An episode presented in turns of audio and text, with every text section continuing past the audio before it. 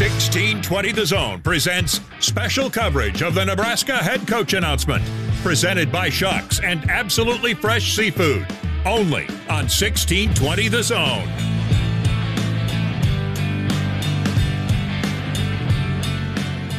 Welcome into our special coverage of the Matt Rhule announcement here on 1620 The Zone. Alongside Connor Happer, John Bishop, I'm Josh Peterson. Thank you so much for joining us on this Saturday morning. It is official. Came down within the last half hour that Matt Rhule is Nebraska's next head coach, and we have 3 hours of uninterrupted coverage today, so we'll be with you until 12:30, brought to you by Shucks and Absolutely Fresh Seafood, the best seafood in Omaha. John, Happ and I have been on for about 20 minutes, giving our initial thoughts on everything going down.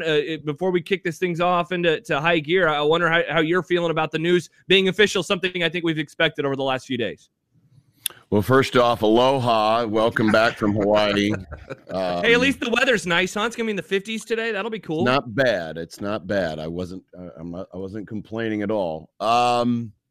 Well, still trying to absorb it a little bit because literally the spastic texts that were coming in about 15 minutes ago woke me up. So, yeah, he's still on Maui time. Oh, that's true. I am. I'm still on Maui time right now, which, by the way, it would be 5:32. Nice. Hey, by the way, we got one for you outside of the head coaching thing right away here. Trey Palmer just announced that he is not returning to school next year. He will be headed to the draft. So there you go. It's going to come quick here. Wow. Everything's happening fast. But I think the thing, though, that's interesting is the reports are saying that it's 8-year contract. Mm-hmm. That's in the release. It's 8 years. Yep. By the way, I never got the release. Neither did I. Okay. Wow. They must hate enforcement of conduct. Sad. I could send apparently it to you guys. Yeah, that is. Yes, please do, Connor. Thank you very much. Because, I was reading Eric Olson's, his was the first thing that came up. So I was reading his story and now I'm kind of gleaning what the others are saying. But the fact that it's an 8-year contract, and I thought initially, and we don't have financials yet, no, which I think is going to be the most interesting part. And I know there's a lot of people out there, Money Chris, who are big fans of Nebraska just opening the Brinks truck and doing whatever it takes to buy the best. And the thing that makes this unique is Matt Rhule has a $40 million buyout coming his way, but that buyout is offset by whatever future salaries he earns. So in a weird way, could Nebraska, get by with, a more backloaded contract where, he could still get his Carolina money and Nebraska could get a little bit of a discount on the front end. Now we have no idea if that's going to be the case, or if Matt Rhule's like, you know what, really don't care. I'm gonna get paid one way or another, but I want to coach. Obviously he wants to coach. He wouldn't be signing this deal right away if he didn't. But the financials, I think, are going to be rather interesting because that's what's going to determine, how. Damaging may not be the right word, but let's face it, liquidated damages are now part of the lexicon of college sports, and Nebraska has paid more of them than any other program in the country when it comes to paying off football coaches, athletic directors, basketball coaches over the last 20 years. And so I'll be fascinated to see what the financials are in this, but ultimately at the end of this very lengthy process, I think Nebraska got about as good a candidate as I think they could have, realistically. Yeah. And I know that there are going to be some folks who are still going to be saying it should have been Urban, or it should have been this guy, or maybe a Luke Fickell, something like that. But in terms of what I think they realistically could have had on the table, I think Matt Rhule is, if he's not that guy, he's one of those small pod of guys that I think, if Nebraska's shooting high, realistically shooting high without being, crazy, I think this is definitely near the top. No, I don't think there's any doubt. I mean, you know, and I think it's a, you know, if we're talking about how the fans sort of respond to it as well, it looks like Matt Rule's going to go like on Matt's college. On College Game Day. Can we bring up that audio? I don't know if we can. We might be able to get it to if Conrad can get it over to the on the smaller TV there. Tell you what, I'll mute my mic and listen here for a second, and I'll let you know what he says until we can get that audio up. Okay. Yeah. I mean, so there's that piece of it, and as far as the quality of candidates that were out there, and then there's also, you know, how people you know, sort of take to the hiring, and I think Matt Rule could be a guy that you could convince yourself on quite easily, you know. I like that he's had a lot of different experience, and you know, me too, man. Ravi and I were talking about this last night, Josh, and Big Red Overreaction, which is one of the weirder versions of Big Red Overreaction that's ever happened. Oh, probably. I can't imagine. Seriously, that Nebraska beat Iowa, and everybody's like, "Yeah, okay, so Matt Rule, you gotta convince me on this." So, but we were talking about this last night. I like that he failed with the Panthers.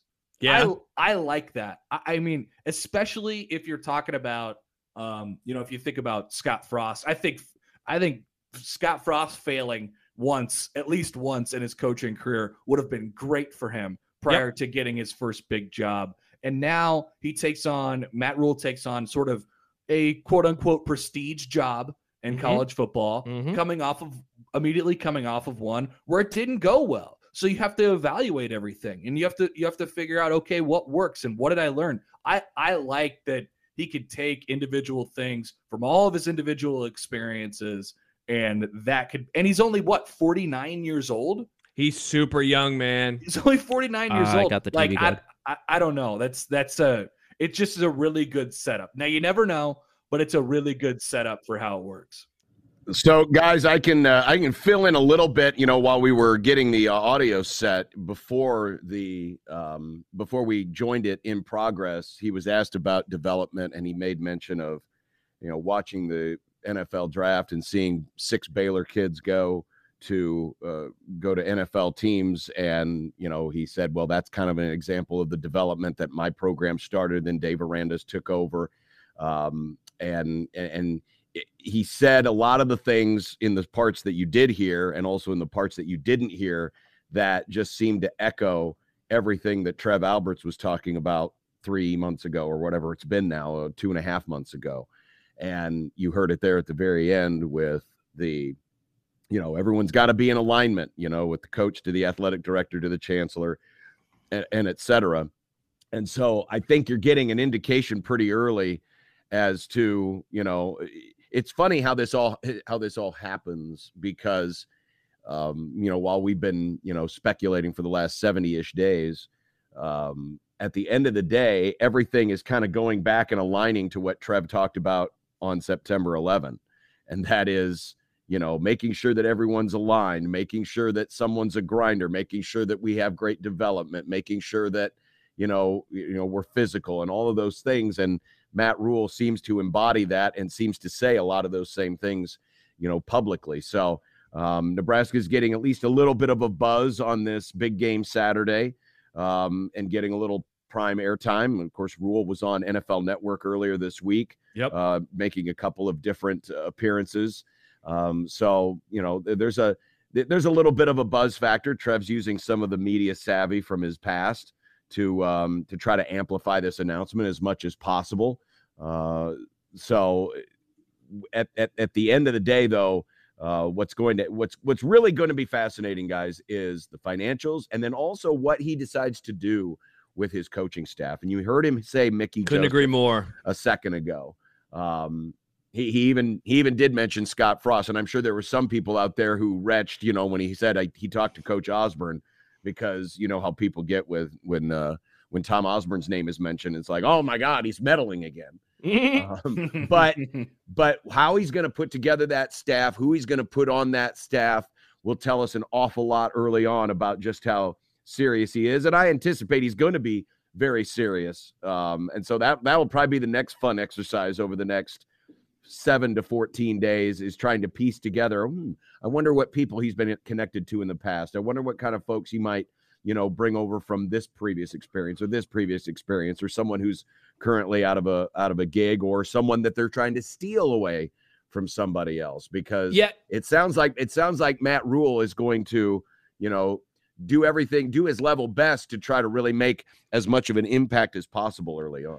John, one of the things that I would say off of that I found so impressive about Matt Rhule at Baylor is one of the first hires that he made when he got there was a guy named Joey McGuire, who at the time had been a head coach for Cedar Hills. He'd been head coach for over a decade when Joey McGuire got hired by Baylor to coach tight ends, super plugged in, though, to the state of Texas. He's not Texas Tech's head coach. So, I mean, he identified somebody early on when he was at Baylor and said, okay, how do I best emphasize or take advantage of this state with the coaches? Because I can't imagine he had a whole lot of Texas ties. And so often we'll see coaches enter into a state. Sometimes it's Texas itself. You know, I remember they've had coaches in the post-Mac Brown era who have not, quote-unquote, played nice with the high school coaches down there. And we can laugh and we can point and say that's pretty stupid that they have to kind of kiss the ring, but that's a part of the job down there. He is someone who, it seems like wherever he goes, he blends in. He finds the people that he needs to find to help. So what does that, like, it's pretty easy to figure what that looks like at Texas or in the state of Texas. What does that look like here? You know, what is the equivalent of that? Is it a Midwestern guy? Is it a Kansas City guy? Is it, you know, what does that look like? Is it a, you know, old school Big Ten Midwest type guy over by Michigan and Ohio? So that's kind of the thing that I'm wondering about is who does he know? Who is he identifying? Who does he know that have ties? I mean, the good thing, of course, being that he's a Penn State alum, you know, that he coached at Temple. He knows that part of the Big Ten footprint. But how does he feel about the more Midwestern Great Plains part of the Big Ten footprint? So I can't wait. I can't wait to see who he identifies, who his coordinators are, and kind of how he wants to put together a staff overall. Well, I know one way that you can probably get on board with the folks of the Midwest from a football standpoint. You talk about elite linemen, you know, and that was one of the things he mentioned in his game day interview from the beach, by the way, with the selfie cam from the beach.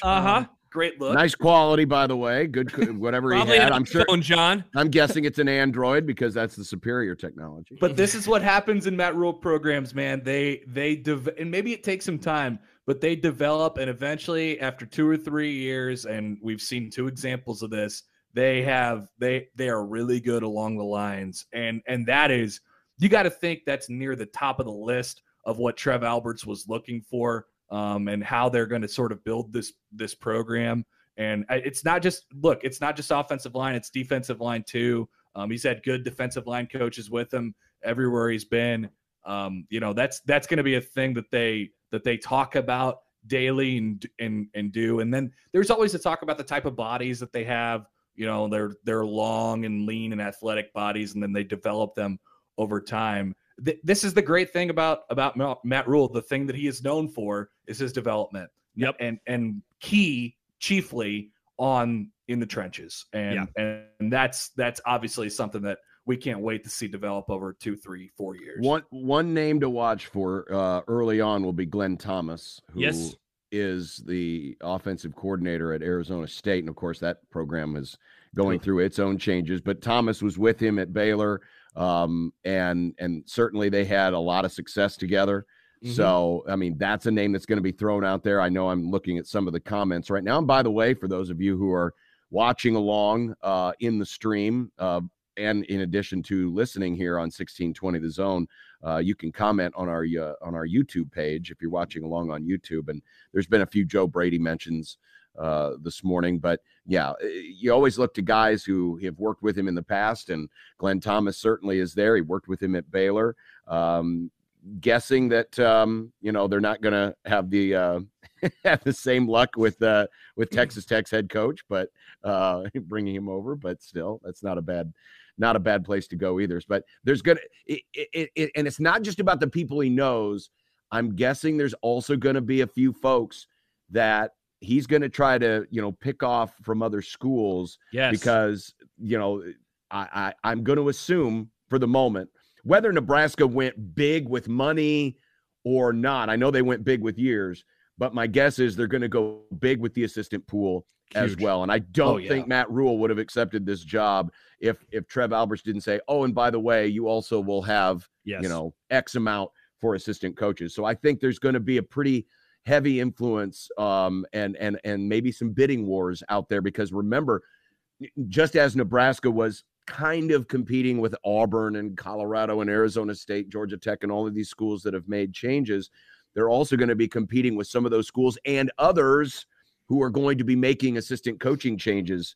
And so that market is going to get very, very competitive here in the next few days as folks start to make their moves around college football. Yeah, can I throw one more name out there before we move on? Please. How about Elijah Robinson at Texas A&M? He's a defensive line coach. So he's a Penn State guy, just as Rule is, was with him at Temple and was with him for a year at Baylor before he took the Texas A&M defensive line job in 2018, and now he's elevated to assistant head coach, run game coordinator, defensive line. That's a guy from the recruiting standpoint and from the defensive line standpoint has proven to been one of the elite coaches in the country, has connections to Rule. So I don't know if he's out of the market or whatever it might be, out of the price range, depending on how they want to set up their staff in terms of like the hierarchy part of it.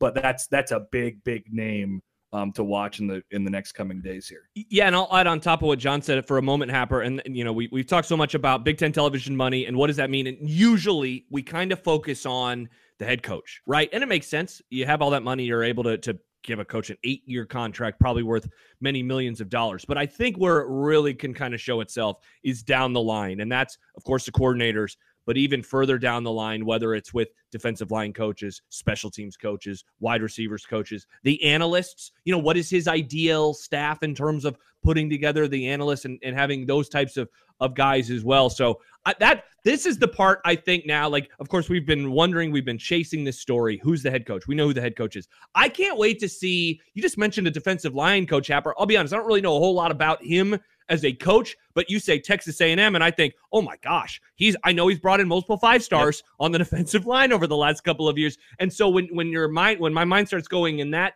direction, it gets very exciting very quickly. And that's why I hope that, I'm guessing I'm not going to know a whole lot of wide receiver coaches or defensive line coaches' names just off the top of my head, but you start looking at their resume, you start looking at where they've recruited, where they have recruiting ties, and I think that's where it can get really exciting, even if you just had to go to the guy's Wikipedia page 5 minutes earlier to learn even, where he's been over the course of his career. And how about the mention of Mickey, too? Yes. Yes.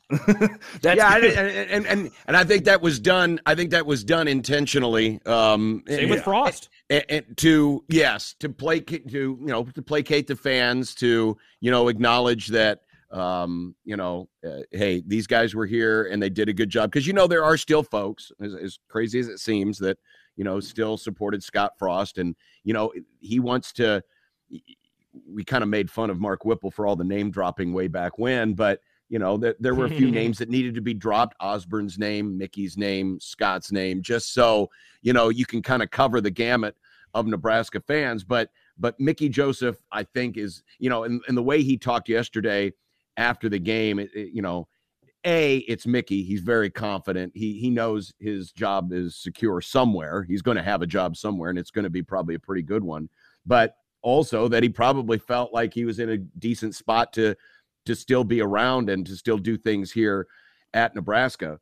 And it would not surprise me if this is a combination that would be sufficient enough or satisfactory enough for Mickey Joseph to want to stay. Now, I'm not saying he will stay. I want to make that clear. Sure. But I do believe that there is a chance and a decent chance that Mickey Joseph will still be on the next staff. Another name that's going to pop up and probably – rather soon is Mike Ceravo, who is the linebackers coach right now with Carolina Panthers. He was with him at Baylor. He was his recruiting coordinator at Baylor. So that's going to be another name that's probably going to, and I know it doesn't probably resonate with a lot of folks out there, but Ceravo has literally been with Matt Rule at every stop, Temple and then Baylor, and then he went with him to Carolina. So I'm guessing Mike Ceravo will probably be on the next staff in some capacity, because it seems like these guys are are connected, and they're both Northeastern guys. So yeah, he's from Rhode Island, of course. Matt Rule's from the Northeast as well. When you put it all together, I just like his. Now we'll see how it works, but I really, really like his ability and his chances to build a staff that is ready to coach in this league. That is full of, and it's not just head coaches; it is staffs all across the league. Whether we're talking about an offensive coordinator, defensive coordinator, offensive line coach, special teams coordinator, like they all got to be good, because the Big Ten sort of has this way of finding where you're weak and finding your weaknesses, and that includes from the coaching department as well. How often do we talk about the Big Ten as a conference where it's about screwing up the least, right? Yeah. And that comes down to coaching. I like Matt Rule's chances to build a Big Ten caliber and quality of staff because of all the experiences that he's had at different places, the staffs that he's put together at Baylor, and then, you know, as he moved on into the NFL as well. I just you don't know, but you like his chances. What'll be interesting to see is how they sort of, you know, Josh was talking about this a little bit before, but are you gonna try and build a recruiting juggernaut? Right, like if you keep Mickey Joseph, or you get the guy from Texas A&M, we're like, whoa, what kind of recruiting operation are we talking about here? So how does it look on the development to recruiting scale, sort of that sliding scale? That'll be, you know, something that we find out within the next couple of weeks here. By the way, the phones are open if anyone wants to give us a call at 402-951-1620. You can also text us there, which is what Ryan in Utah did. He says, Matt Rule is not going to work out here. He's never won a championship, and he didn't even beat a ranked team in his 11-1 season at Baylor. Give me a break. Dang, can we have, by the way, a sound effect anytime someone brings up the not-ranked team, which, by the way, Josh, you and I debunked. Yeah, he beat Texas that year. Yeah, he beat a ranked Texas team, and I know maybe he's only beaten one ranked team, but anyway, please continue. Yeah, well, he had just a little bit more. He says, we're going to look back on this hire in 3 years, shaking our heads in disappointment, and then he adds, what does he want in his career? He's barely above 500 as a head coach. Come on, guys. John, Happer and I discussed this to begin the show a little bit earlier before we were on the radio. He is a coach where if you just click open his Wikipedia page and you see the seasons, look, I get it. I get why you would say, oh, okay, maybe a flash-in-the-pan type coach. He had a nice run at the end of Baylor. He had a nice run at the end of Temple, but he never had anything sustained. It doesn't tell the whole story, and I don't know how many times we have to go through the situation he walked into at Baylor and how bad it was and how toxic it was. It wasn't just the football program. It wasn't just the head coach who had gotten fired in Art Browse. It was the university system that was toxic. He had to convince players and convince their parents to allow them go to the university, not to play for the football program. He had to convince them to be okay with being safe on that campus. And he was able to turn that place around very, very quickly. Look, there's no guarantee. I'm not going to get on here and pretend like I know for sure how this is going to end, but I think that he is a smart coach. I think that he has had a good career in his short time in college as a head coach. I like that he's a line guy. I like that type of stuff. I like that he's coached some different positions. I like the ties that he has. And I just think he's incredibly smart. I love what he did. We just mentioned some of the stuff he did at Baylor. I loved what he walked into in terms of what he put together early on. So, yeah, look, if you want to open his Wikipedia page and say he sucks, okay, that's fine. But I don't think that tells the entire story of what he is. Well, Josh, unfortunately, for those who just want to look at the superficial, before I get into my spiel here, let me make it clear. I don't know that this is going to work. This anyone who wants to interpret today the same way we were 5 years ago when Scott Frost was hired and the celebration and the oh man, this is gonna work and all that. I'm not that guy today. So I'm not gonna try to sit here and try to sell you necessarily how great Matt Rule is going to be, because I don't know. Okay, we don't know how good he is going to be. I do believe that in terms of the candidates that I think Nebraska could have realistically got, Nebraska got someone out of the deeper end of the pool, you know, where it's a little bit more competitive. I think Nebraska I think Trev Alberts made a good hire. That does not mean it's going to work. I just think Nebraska made a good hire. Now, for those of you who just want to look at the superficial stuff like the Wikipedia page, you could have found crap with everybody who would have been in that realistic pool of candidates, unless you're one of those urbanites who, you know, insisted that it had to be Urban Meyer. I'm going to keep hammering this point home until my last breath. Urban Meyer would not have had the energy to do this job. Period. End of story. That's my belief. I'm going to stick with it. And I don't think, with all the toxicity that comes with Urban Meyer, that would have been a good move. So for those of you who are looking at, well, they had to go for a guy who's won national championships. Literally the pool of the guys who have won national championships in college football, two of them are currently actively coaching and ain't going anywhere. A third one just won a national championship. He ain't going anywhere.